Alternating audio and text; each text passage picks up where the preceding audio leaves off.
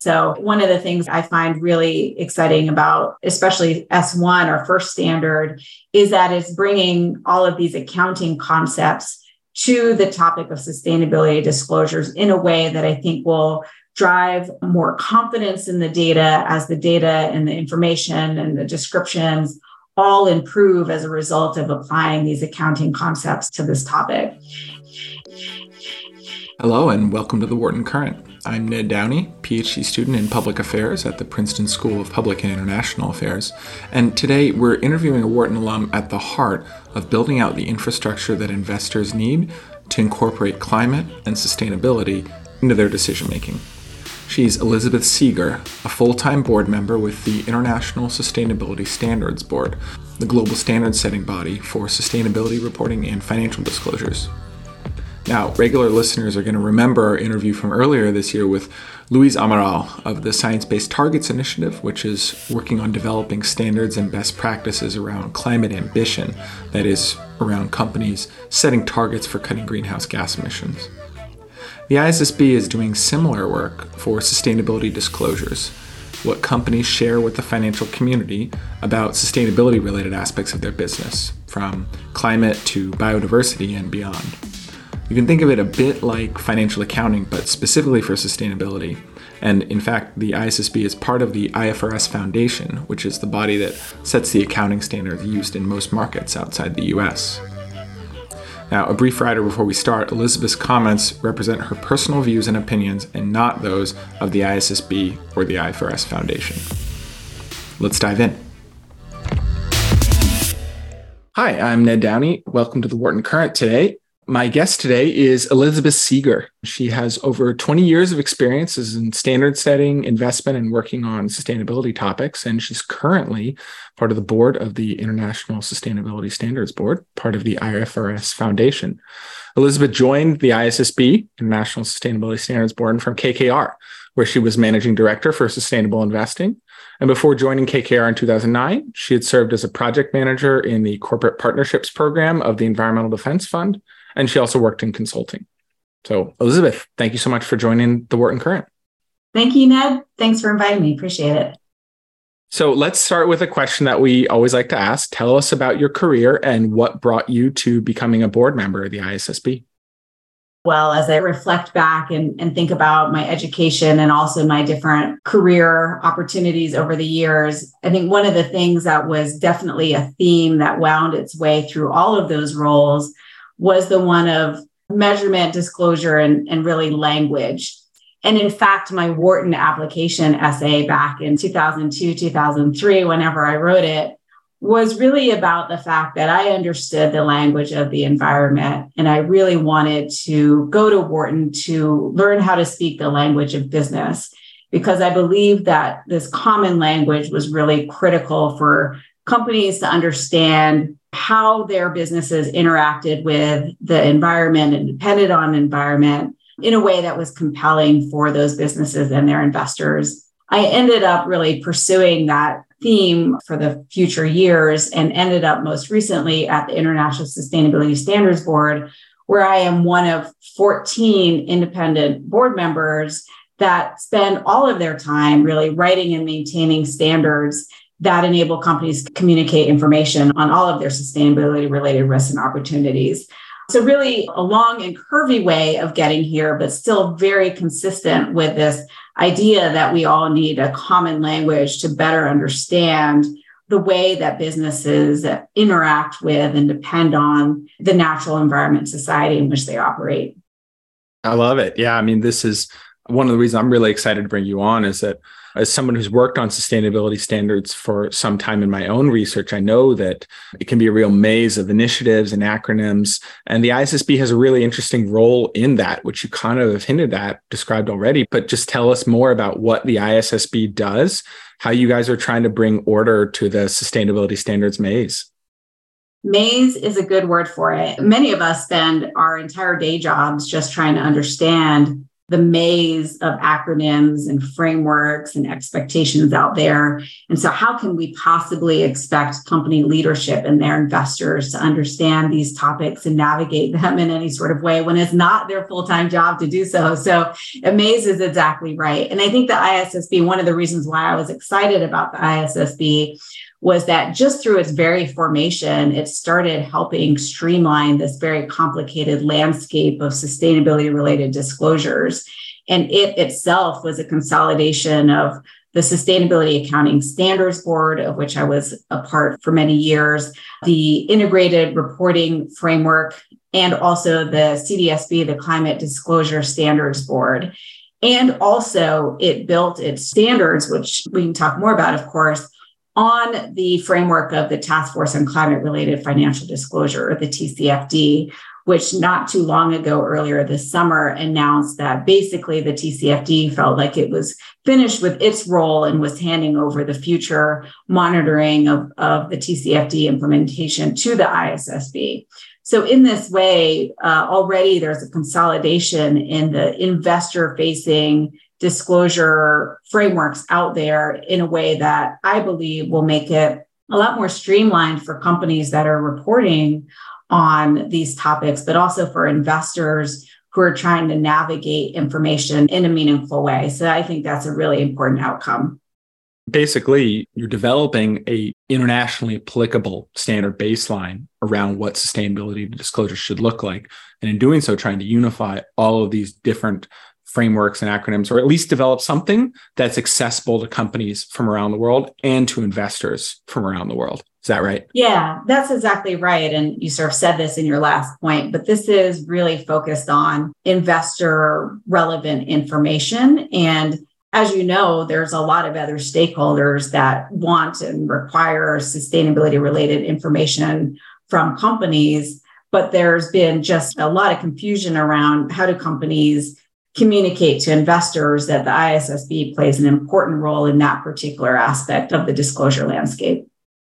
Totally. And specifically, what you guys are is a board, but the board is part of a broader organization here. So, could you describe the org structure here? What is the board's role exactly in it? And what other pieces are part of this effort to create these standards? Yeah, well, you mentioned the IFRS Foundation, which frankly, before a year ago, I wasn't even familiar with as somebody who hasn't done much as it relates to financial accounting myself, and certainly is based in the US in particular. But the IFRS Foundation or the International Financial Reporting Standards Foundation has been around for a couple of decades with a standards board called the International Accounting Standards Board.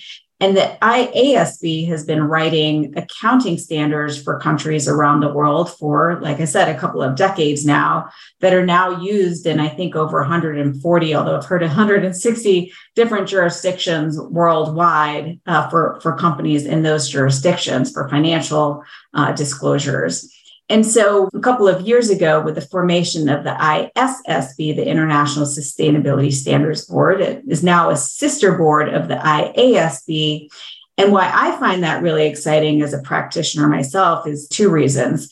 One is that, as I mentioned now, the IASB has been writing accounting disclosure standards for a couple of decades now and therefore has a road tested, established, rigorous due process for developing and maintaining standards in a way that really takes into account the major stakeholders in the marketplace. And the second reason being that because of this, the organization has very deep jurisdictional relationships with jurisdictions around the world and their financial regulators that will provide a really important method for adoption in a regulatory way of the ISSB standards in many places around the world.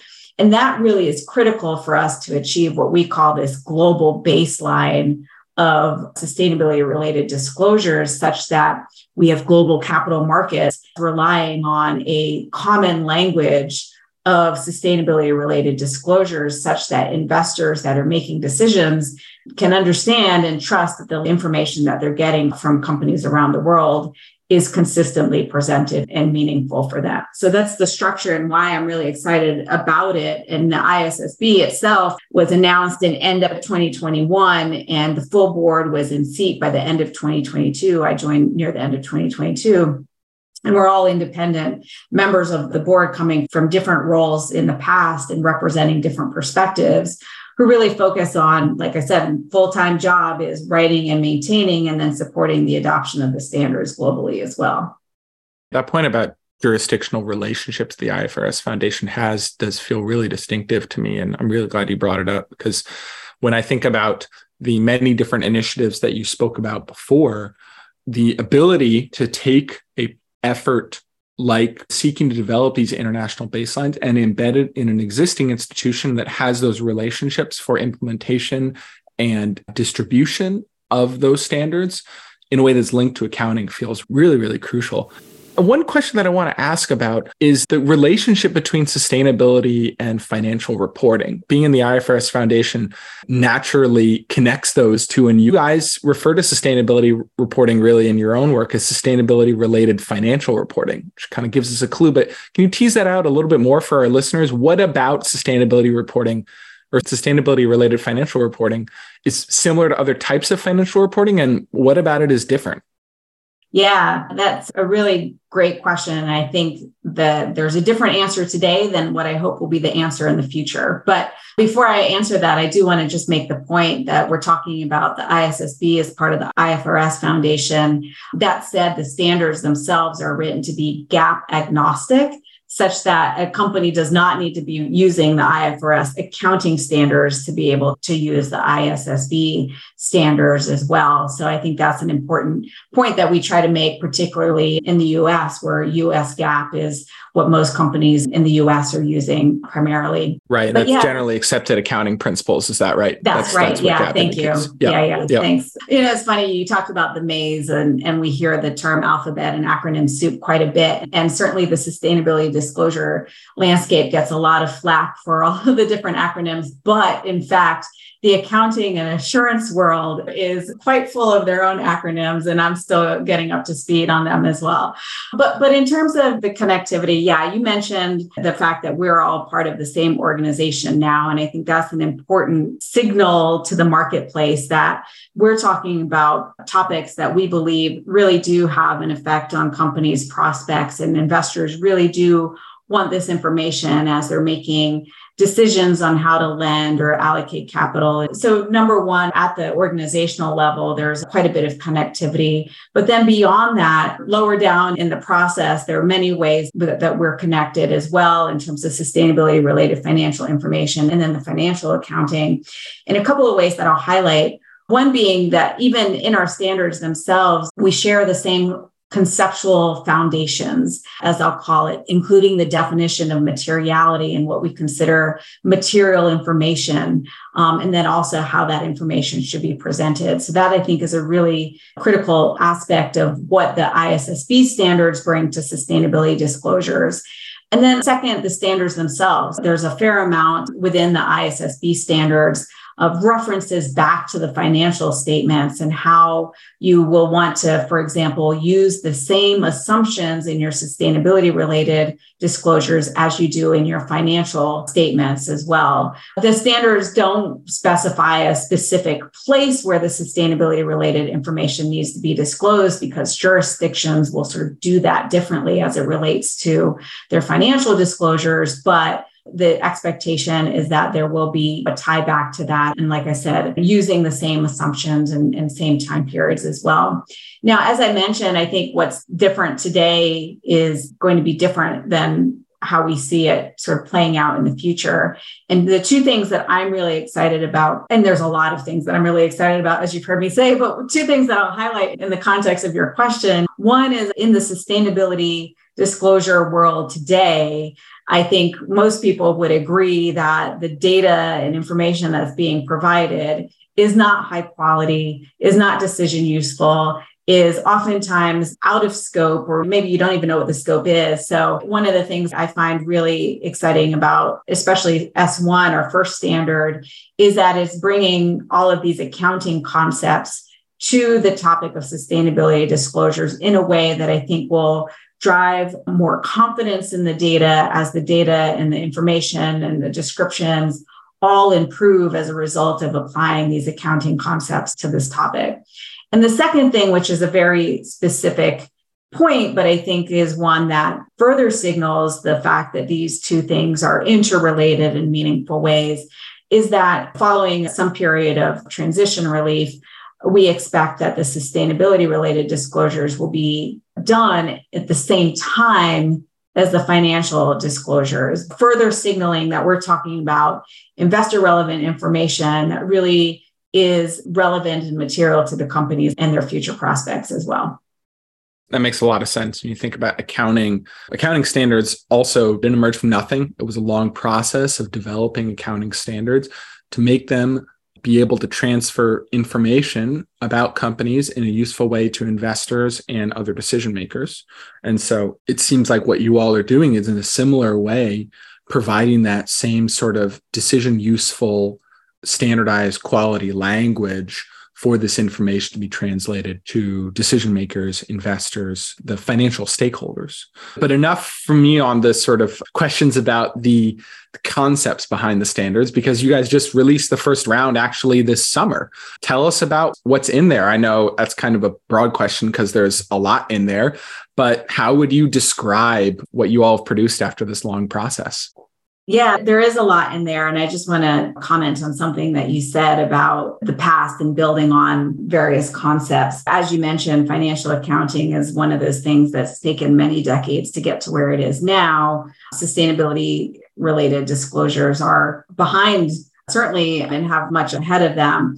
But one of the things that was really important here and is really important for companies that are adopting the standards going forward is the fact that it's been built on these voluntary frameworks in the past, like I mentioned, SASB, TCFD, IIRC, CDSB. So, you know, these aren't entirely new concepts to reporters and investors, but really bringing that accounting discipline to how companies are thinking about it and also some prescriptive language particularly as it relates to climate. So what do these standards do? I mean one we have two standards that have been released in this past summer. One we call s1 standard one general requirements document and the second is our s2 climate disclosures and the way I describe S1 is, is, it really brings the discipline of accounting to this sustainability disclosure landscape. And I think that's really the number one thing that I really like about S1 and all of those conceptual foundations that I mentioned earlier. But the other thing that S1 does is that it does require that companies disclose uh, material information about all of their sustainability related risks and opportunities. And that means that it's not just climate, it's not very prescriptive on a particular other topic. It's really saying companies should disclose industry specific and company specific information that's relevant to them on whatever sustainability related risk and opportunity. And it provides some guidance on how to think about that, including saying that companies shall consider, refer to, and consider the industry based SASB standards, which are now part of the library of the ISSB. And then also some other standards or frameworks that they may consider absent any other specific ISSB standard on the topic. So that's really, in a very small nutshell, what is in S1, though there's plenty of other resources we have available for people who want to take a, a much deeper dive than that. And then S2 is our climate standard, as I mentioned. And basically, this is saying for those companies where climate is a relevant topic, these are the uh, disclosures that we believe are relevant for you based on our industry stakeholder consultation and the feedback that we got. And it gives a fair amount of detail in terms of how companies should disclose on their climate related risks and opportunities. And when I say risks, I mean transition and also physical risks And then also, as I mentioned, their opportunities. And it's not prescriptive in terms of how companies should manage those risks and opportunities. It's not prescriptive in what policies or procedures companies should apply as it relates to their climate work. This is not a performance standard. It is a disclosure standard and it provides the guidance for how companies should think about them.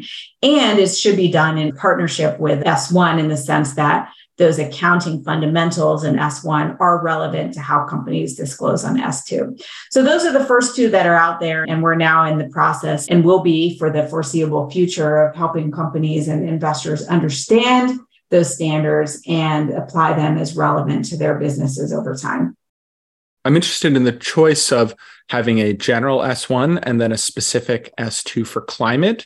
Do you guys foresee potentially in the future having other issue specific standards like an S3 for biodiversity or something like that? Or is there something distinctive about climate where it really needs its own standard in a way that other sustainability standards don't?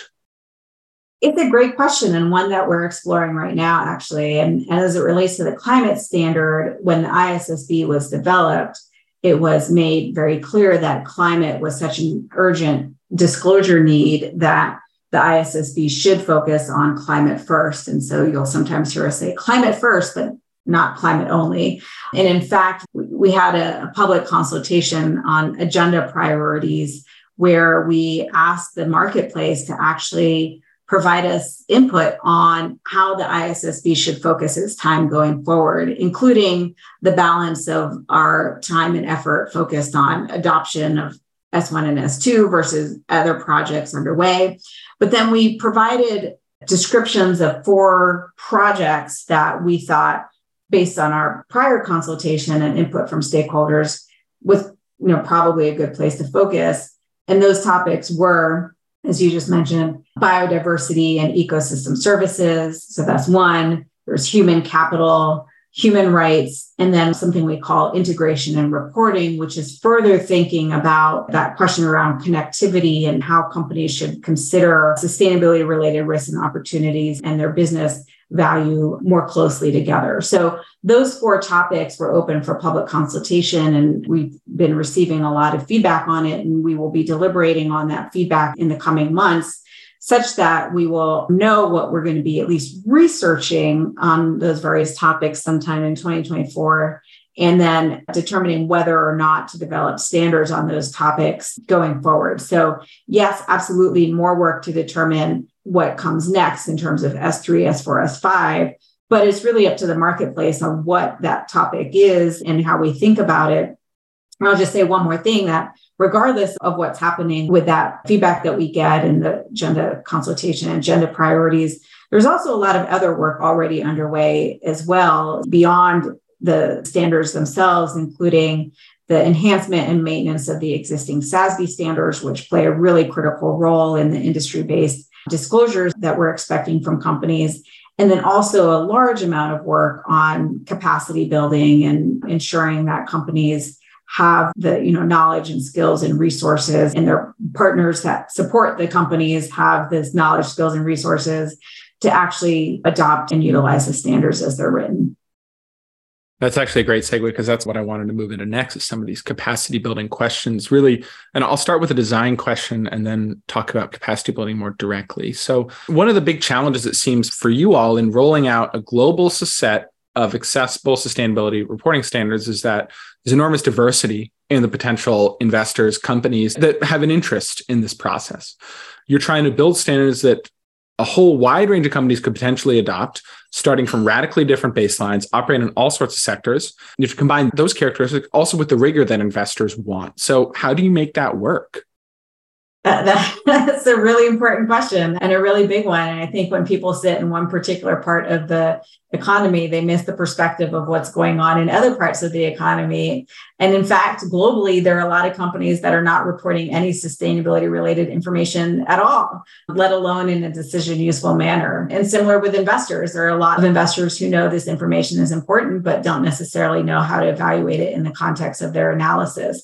So there's really a lot of work that's going on. And, and our particular role in this is to develop that common language that companies and investors can use to enhance that dialogue. But to your point, it's not enough really to just write the standards and put them out there. And so we built into the standards in our approach a, a fair amount of what we call mechanisms to support the adoption of the standards and the use of the standards. And that includes things like commonly used terminology and foundational concepts, right? So, in terms of using the same accounting fundamentals as are used in financial reporting, so companies are already familiar with that, but also the fact that we're using commonly used frameworks, terminology in the sustainability space as well.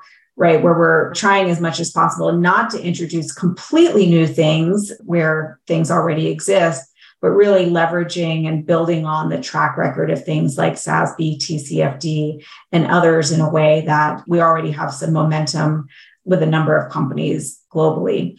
And then the other thing that is built into the standards is, you know, we have this concept of proportionality and reliefs so that when it comes to various aspects, we understand that companies need to pursue those or disclose commensurate with their experience and capabilities and recognizing that that will change over time in many ways, but really needing to start where companies are today.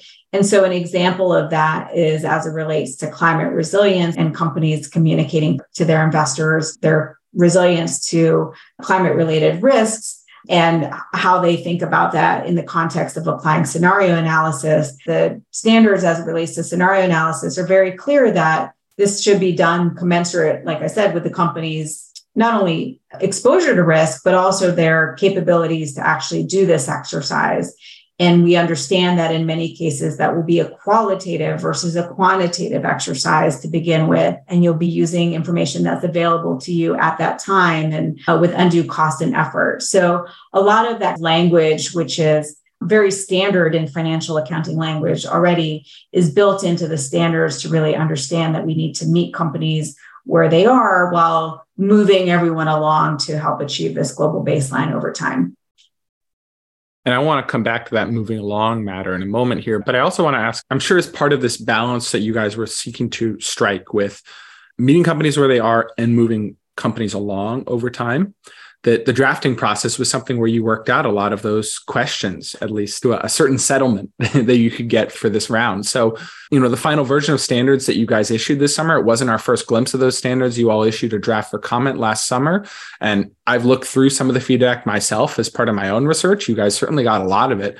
What were some of the major focus of those comments? Where was there consensus? Where was there debate? And how'd you guys adjust to meet the feedback? Yeah, that's right. And that is one of the really important aspects of the way that the IFRS Foundation writes its standards is this public consultation and evaluation of the feedback. And for what you mentioned, we did put out our exposure drafts, as we call them, back in, I think, spring of 2022 and got a combined 1,400 comments on both of the documents. And the role of the board, which really started in July of 2022, and then continued deliberating on those comments and feedback through February of 2023. All of those deliberations, like the letters that we received, are public. And if anybody wants to go actually watch the, the videos of the board members deliberating, while I don't recommend it, it's certainly there for anybody who's particularly interested. Um, but yeah, we got certainly a, a number of themes coming out of that, some of which I was on the board to deliberate, and some of which was deliberated before I joined. But a couple of ones that I'll mention is, you know, the one that we were just talking about, which is proportionality is how we call it but really a lot of companies and maybe even some investors saying generally support the disclosure standards but there's no way that we can do this today or we don't have the capabilities to do this or this is too expensive or whatever the case is. And that came through in a few ways. And that was exactly what led to our work as it relates to you know, how we wrote the standards themselves, but also the capacity building work stream that is underway today and going forward to support companies getting started. And again, their partners as well, right? Because companies really rely on a lot of partners to be able to do that. So that was one that definitely made its way into the deliberations. And another one that you know, we heard a lot from investors in particular was, and we hear this on a regular basis when we speak to them live as well, is the importance of industry specific disclosures and company specific disclosures and making sure that these things are really relevant to the company and its activities. And so that is why we have this reference to companies that they shall consider the industry based SASB standards and disclose them because this is not a one size fits all approach, right? This is really about what does the entity think is most relevant to it and its business, and in particular, its investors as it's making its decisions. And so that was definitely part of the deliberations as well. It makes sense. And to build on this theme of capacity building that we've come around to in a number of ways, how do you tackle that capacity building task going forward? And what kind of pace of adoption do you guys hope for? Do you have any targets about penetration in jurisdictions or other aspects? I know you guys are consultative bodies, so maybe that doesn't really fit with your approach. But what would you be hoping for in terms of the rollout and adoption of these standards going forward? You know, in terms of adoption, there's a lot of work underway on that. And as I've mentioned, we do have at least a track record as it relates to the accounting standards and the IFRS Foundation that we can sort of rely on and look to.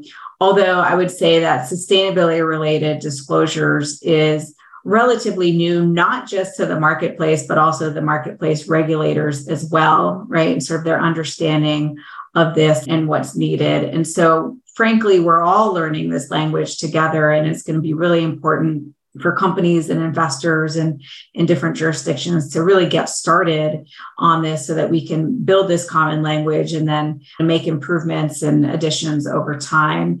Now, as it relates to the timeline, hard to say really all the different jurisdictions have different ways of mandating the disclosures in their marketplace. So it all looks very different. But I think a couple of key things. One is that or also this summer, IOSCO, and you can spell that one out for me. International um, Organization of Securities. I can't remember. Commissioners. Yeah, yeah, that's the right. International Organization of Stock Market Regulators. That's, that's what they do. exactly right. Yeah. So they announced that they were endorsing the standards and encouraging jurisdictions to consider them and, and apply them earlier this summer. And that was a really critical announcement as it relates to many jurisdictions that look to IOSCO to help evaluate various aspects for their own marketplace.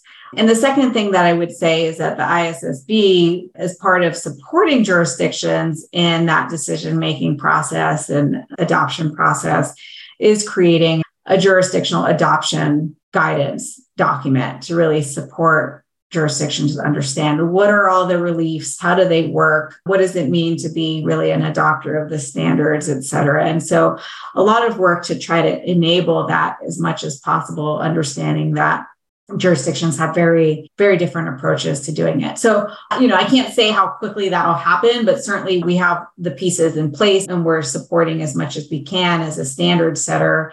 And then we do absolutely have a very large component of the work that we expect to be really based on voluntary adoption of the standards particularly in jurisdictions that don't mandate it or for companies or investors that fall outside of the jurisdictional mandates. And here we're really building on the track record and momentum of the adoption of voluntary frameworks and standards already, such as SASB and TCFD and IIRC and CDSB. Between the four of them, you know, thousands of companies globally are already disclosing. And so any of those companies are already on the pathway as it relates to the ISSB standards as well.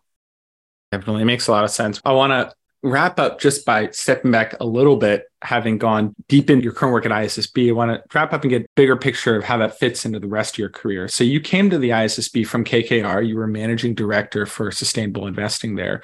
Tell us more about how your time at KKR has shaped the way that you approach your work here and how it shaped the way that you think about sustainable investing in general.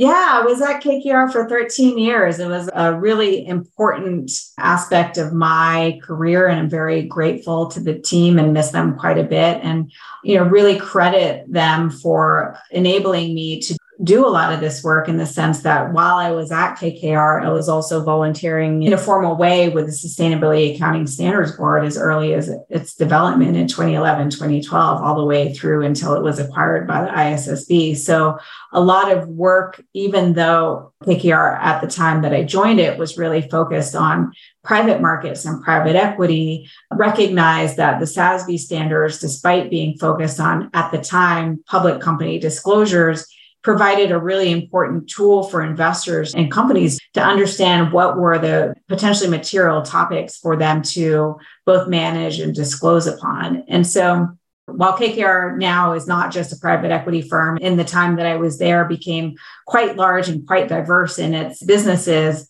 It really provided a, an important learning experience for me to understand how do sustainability related risks and opportunities not only show up in companies, but then how do they show up in the investment process in different ways based on the asset class, right? You might take a different approach to sustainability related risks and opportunities in your public credit business than you do in your private equity business, just based on the fact that in private equity, you have this longer term active ownership approach than you do in a case where you have limited influence on a company's performance over time.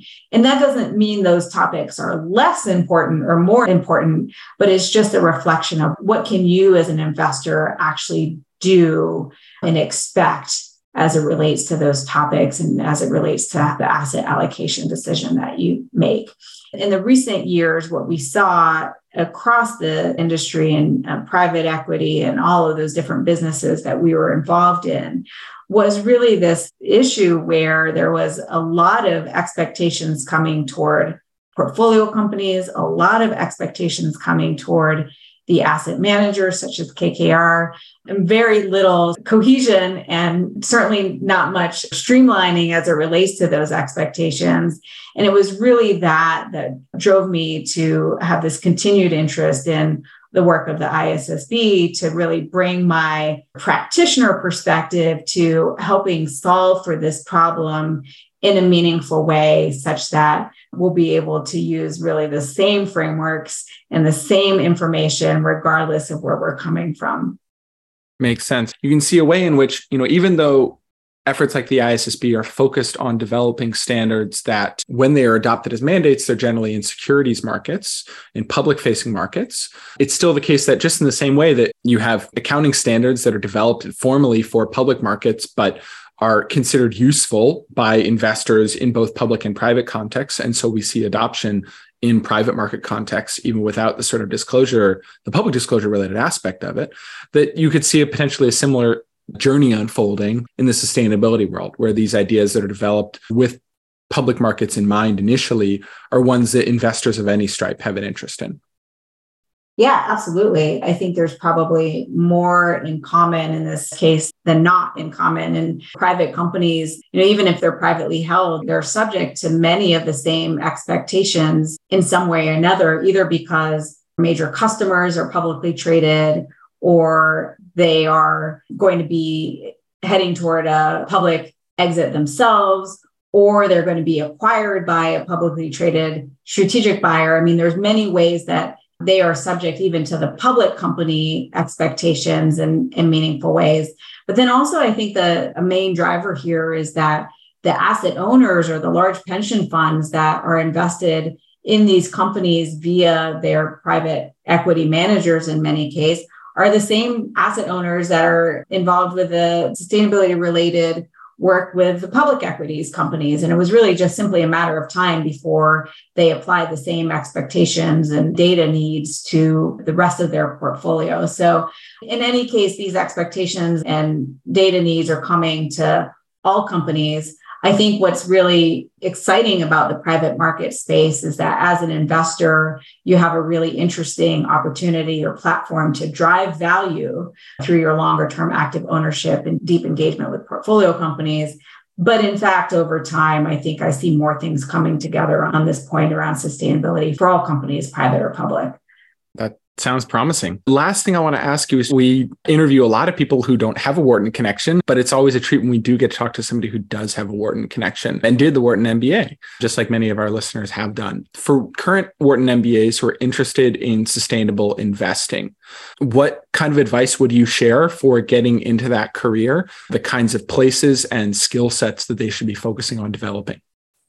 That is a very great question. And it's interesting because I would answer it maybe differently today than I did the rest of the times that people ask me this, when oftentimes my answer was, there are no sustainability jobs today. you sort of have to create them. Now, that's not the case anymore, right? There's a lot of really interesting roles. And I think the world still needs people who can speak both languages and understand the relevance of topics to businesses and vice versa as well. And so encourage people to continue to understand that you can't really separate social and environmental issues from business success over time. They're really quite interconnected and interdependent. I would say also that there's a real opportunity for subject matter experts today that there may not have been before. Climate is a critical issue, and there's many ways to become a subject matter expert in climate but also not even around the corner, but in front of us now, we see the need for people who can speak to biodiversity and nature in a meaningful way, in a way that businesses can understand. And then also on the human and social side of things, a lot of work now to understand how can we better engage with, manage our workforce and also the communities and people that are outside of the walls of the organization in a way that is is uh, beneficial to all. So a lot of really exciting opportunities that weren't here for the 15 years prior that I'd been asked to answer that question, and so a lot maybe more opportunity than people can even pursue at the moment. And part of that is thanks to the work that folks like you have done in creating a world in which we can have more of those opportunities. So thanks for doing that. And thanks in general for joining us today. Really enjoyed it. Where can listeners go to find out more about the ISSB? Well, first of all, thank you for having me and thank you for those kind words. It's obviously something I'm very passionate about. People can find all they want to find and more at ifrs.org. And like I said, we are public about everything. So if you can't find it there, it's because the website uh, is hiding it somewhere else. So please check it out and send us any feedback you have. Really appreciate it. And that's our show for today. Thanks so much to Elizabeth for joining. If you like this episode, please spread the good word. You can find us on Twitter and Instagram at Wharton Current. And in the meantime, stay tuned for our next episodes this fall.